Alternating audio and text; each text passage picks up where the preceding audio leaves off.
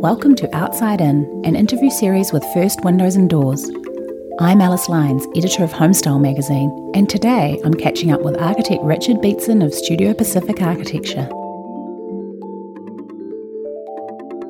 Hi, Richard. Thanks for joining us today. Um, we're here to find out more about Studio Pacific's Matapo House in the seaside suburb of Eastbourne in Wellington. This project began as a conversation with a returning client of yours, actually. Can you share what the intentions were for the build? Um, well, we had um, previously undertaken a, uh, a, major house refurbishment with this particular client um, in Mount Victoria in Wellington about uh, 10 or 12 years ago. And they, uh, in their now in their retirement, uh, were uh, wishing to return home to Eastbourne, where they uh, spent a lot of their earlier life. They gave us a brief for a mid century inspired contemporary pavilion house, and while they're retired, they also required room for uh, visiting family uh, at regular intervals, and also space for entertainment and retreat space. Yeah, nice. You know, rather than being located right on the coast here in Eastbourne, the home is sort of nestled into like a natural natural bowl in the landscape. Can you tell us, you know, what other characteristics of the site you were working with? So the the site is actually a double uh, site, so it has sort of double the size of the usual, the typical grain of the neighbourhood. Yeah, sure. Um, and we were left with uh, the house sits within a um, a natural bowl, as you say. It's surrounded by the topography of the eastern hills behind, which are covered in uh, vegetated in coastal forest, and uh, the hills provide a certain degree of um, protection from the, the worst of the Wellington wind. Mm-hmm. the, an existing house had been demolished on the site, so we were left with a site which was had two uh, contours, if you like, and the, the the house as built sits on the higher contour, and there's a sunken garden to the west, which is where a previous driveway and garage sat. Yeah, sure. And, you know, being that sort of coastal environment there, you know, even though you are sort of protected by the hills in some sense, you can kind of, yeah, you still have that exposed coastal um, area there. How does the house respond to this? Well, uh, primarily with use of um, low maintenance and durable material and product selections. A client previously owned a home with um, quite generous and panoramic views in, over looking over the Wellington city and harbour. And on this site, it's actually located a block back from the beach, um, so there's no sea view here. But it uh, sits quite comfortably in the suburban neighbourhood context, which offers privacy and a sense of protective protective closure. What other factors were considerations for the floor plan here? How does it occupy the site? Well, the, house is pushed towards the south and east corner of the site and opens up to the north and the west. There's a central spine wall which um, clearly delineates private and public spaces, and the plan layout um, achieves a rational ordering of spaces with borders which um, allow a sense of protective closure, especially to the re- retreat spaces. And while the house is sort of like a, you know, quite a clearly defined form, you know, with that pavilion reference, the the textural palette really does sort of create character here. Can you talk us through some of the materials used on the exterior? Um, well, one initial aim is to uh, maintain a reduced material palette and um, also to um, achieve a continuity of that palette from uh, inside to outside.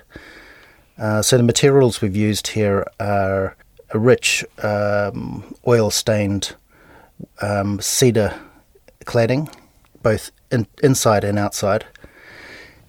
The primary material is probably um, an insulated off the form boarded concrete, um, which gives a really um, sophisticated textural quality. And thirdly, there's uh, powder coated aluminium uh, for secondary elements like windows and flashing work. And with the in situ concrete towers, you know, that sort of, you know, feature quite strongly in the in the exterior.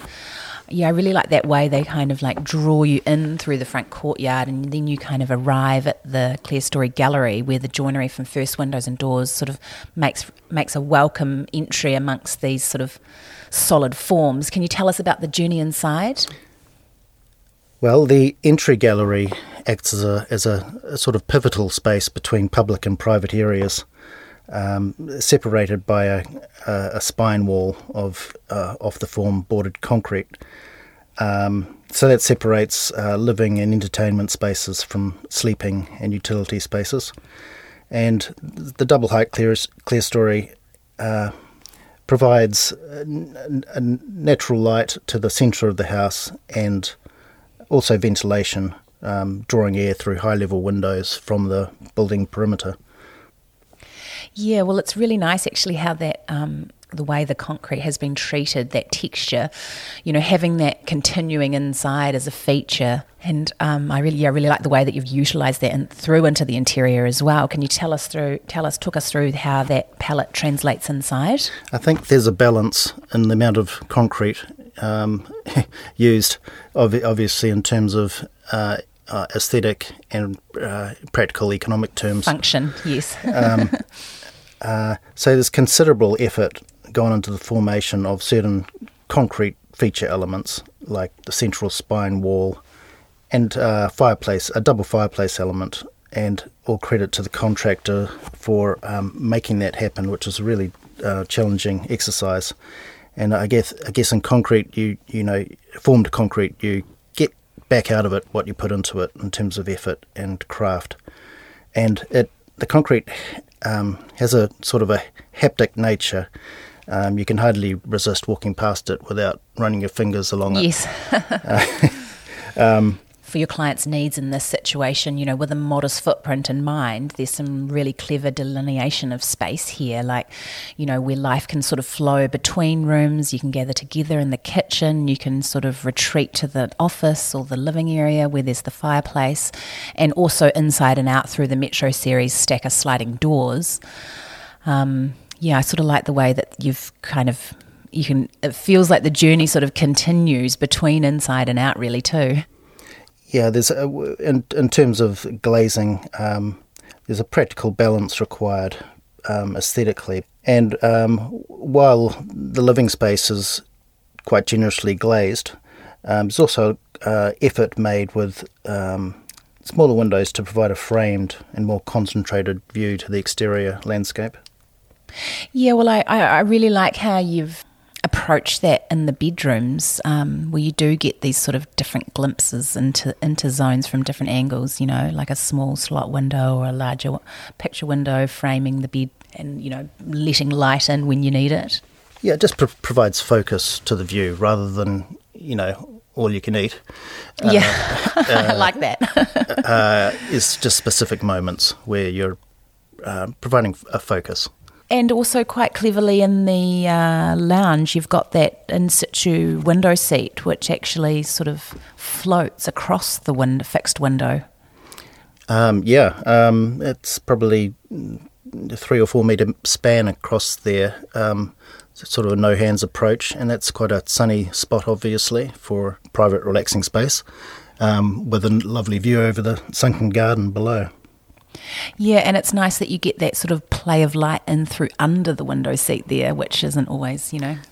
Yeah, that was originally a space that we were considering uh, locating the baby grand piano, um, which was a specific request of the clients to house. But I guess the sun issues uh, moved the piano further inside.